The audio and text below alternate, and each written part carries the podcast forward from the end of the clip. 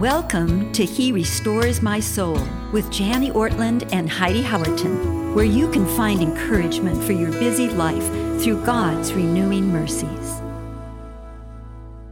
Welcome, everyone. It's so good to be with you here today. Heidi Howerton is here with my wonderful friend, Janie Ortland. And we have been studying the Ten Commandments over these past couple months together. And today we're specifically looking at the seventh commandment again Thou shalt not commit adultery. Last week, we talked about what the seventh commandment means. And this week, we want to talk about what it means to live out the seventh commandment. Yes, we don't want to just teach the what, we want to teach the how. And we want to do that in two ways. We want to teach how to live this out and then how to give it to the children in your life. So today we're going to talk specifically about living out God's command to us you shall not commit adultery. We know from Malachi 2 6 that God says he hates divorce. Why? Well, because marriage, every marriage, points to something higher than human romance marriage is God's idea.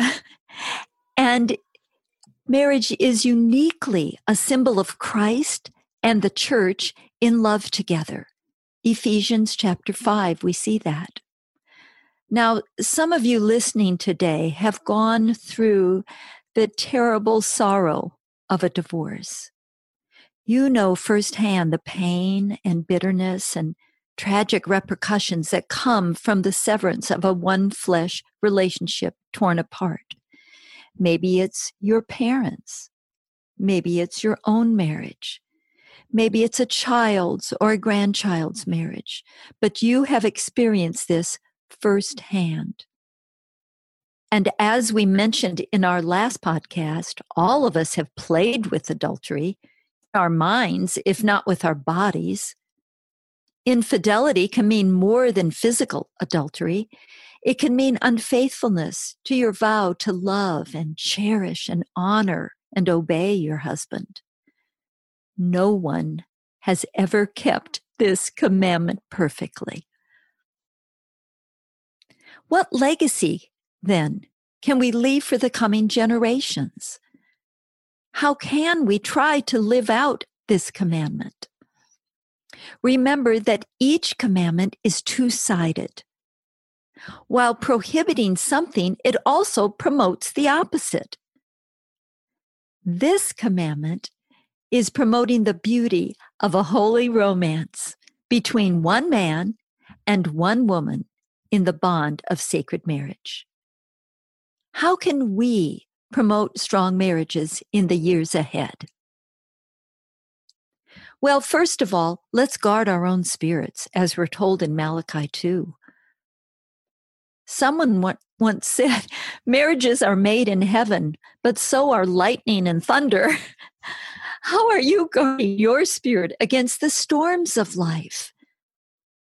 We are all like the proverbial puddle we look clear enough until someone steps in and stirs up what's inside to cloud that once clear water. What rises to your surface when you're bugged, tired, agitated, angry? Maybe you're disappointed in your husband, his earning power, or his lack of personal drive, his time consuming hobbies his spiritual malaise. Maybe it's the conflicts with the in laws or your less than thrilling times of intimacy. Maybe it's his inability to understand your moods and your needs.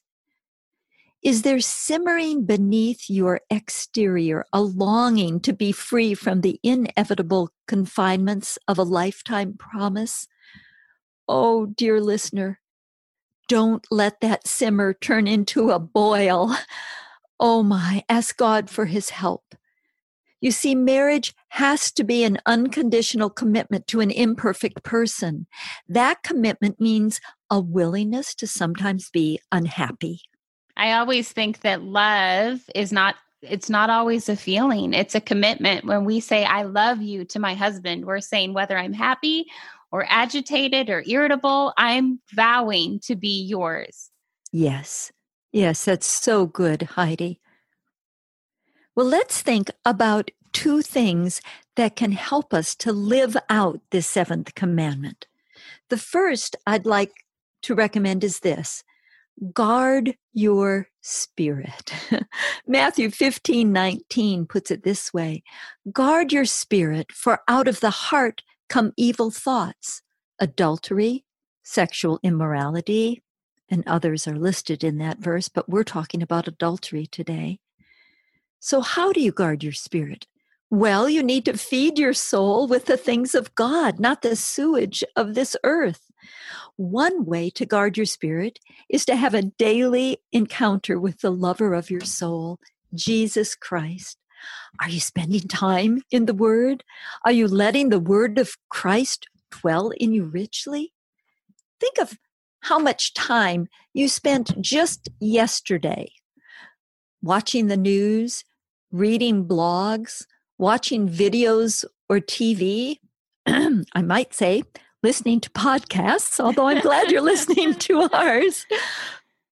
What was occupying your mind with language and scenes which tempt you to unhappiness, dissatisfaction, unholiness, to sin?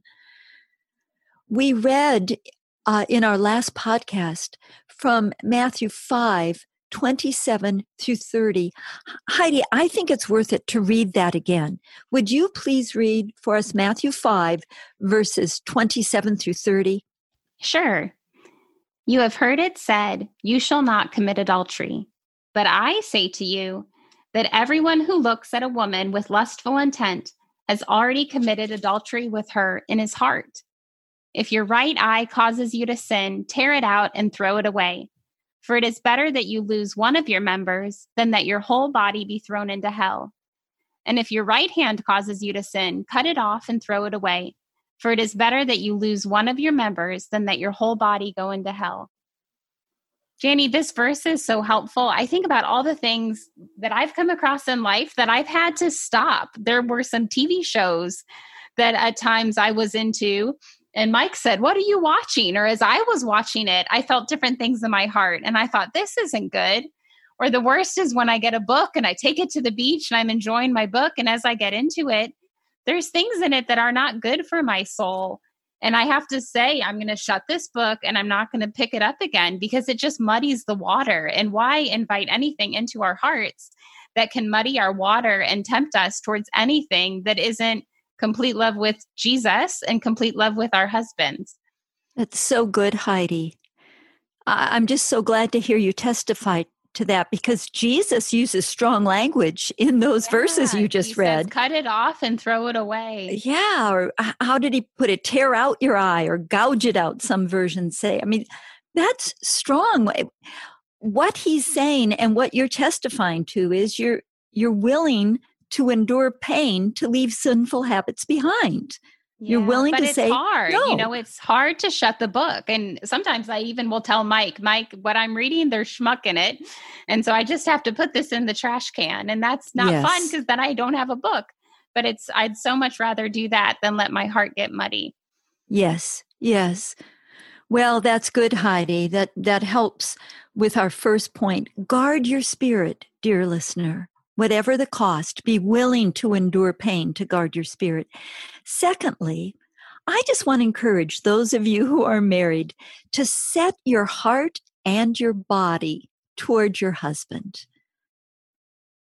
Let me encourage you in this way. We need to love our mates with all that we have. You see, it's not just having a husband, but loving him that makes you live in unity with him. I believe you really marry three men the one you thought he was when you met him, the one he really is, and the one he will become by living with you his whole life. What will your husband become because you said yes to his proposal to marriage? Will he be helped to obey this command by your loving, willing, happy responses to him? Happily married women know that having a husband does not make a marriage any more than having a piano makes a musician. Study your mate. Do you know his needs? Do you understand them? Ephesians 5:33 teaches us that your husband needs your admiration and respect. He needs you to appreciate him and value him. Are you proud of him? I love Sara Teasdale's little poem called Appraisal. There's a stanza in it that goes like this Never think she loves him wholly. Never believe her love is blind. All his faults are locked securely in a closet of her mind. Oh, let others hear you speak well of your husband, admire and respect him. He also needs a home to retreat to for quiet and peace and refuge. Have you tried to create that for your man? On our website, we'll have several proverbs in this episode. We won't take time to read them now, but there'll be several proverbs there that you can go to and look up and think Am I following the Lord's wisdom in this way?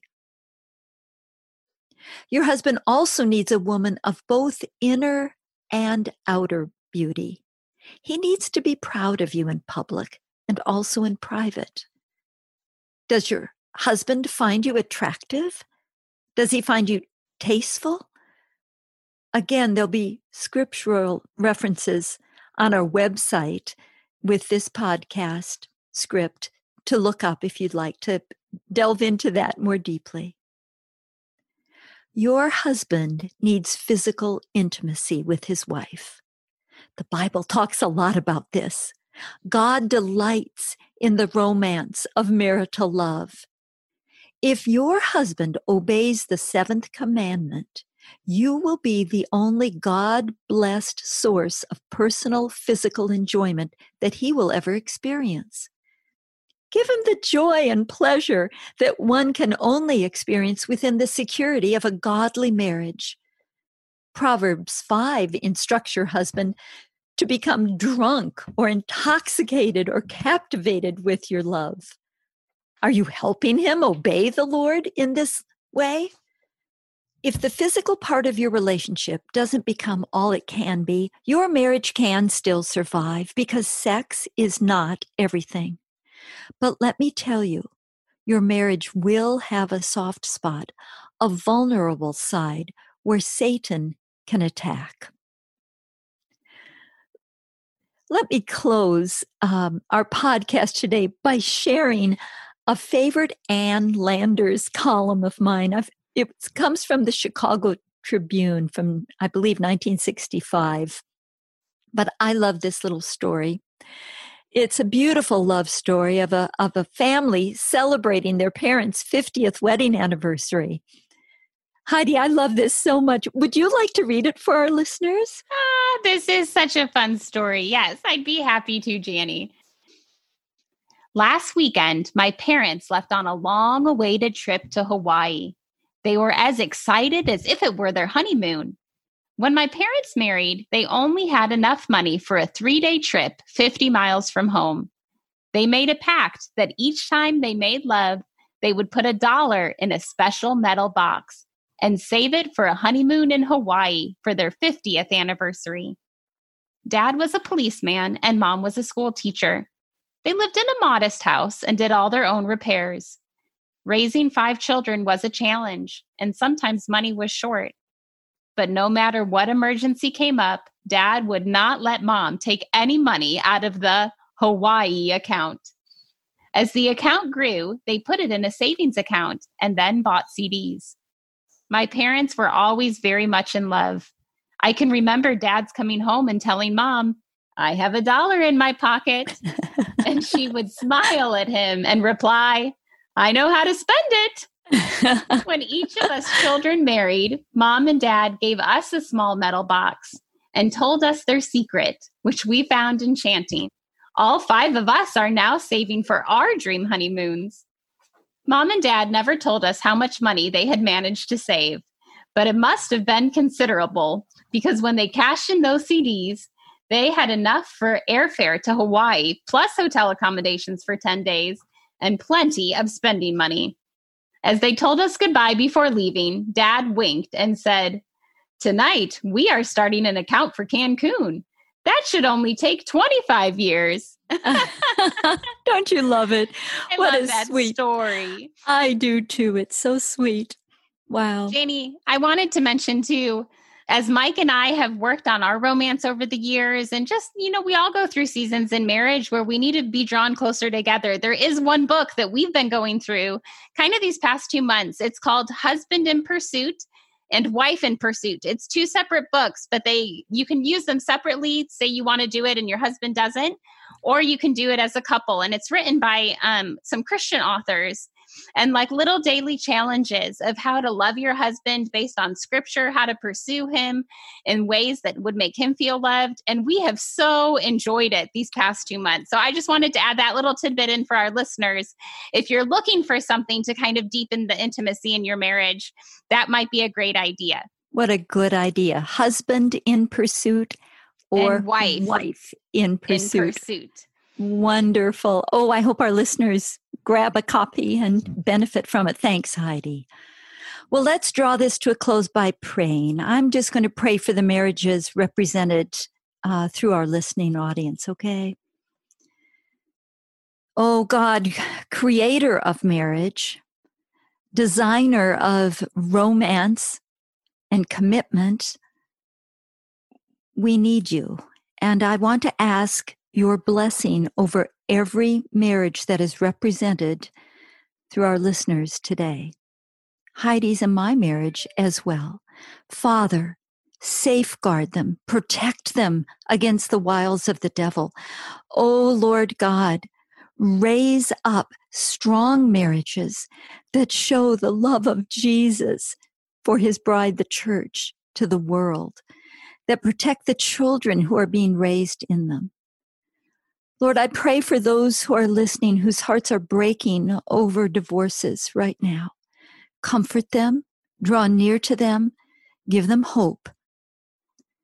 And Lord, we just ask as we walk through the coming weeks, months, and years that our lives will show forth the glory of Jesus Christ as you restore our souls.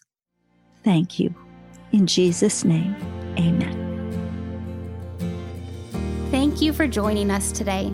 This podcast is generously funded through Renewal Ministries.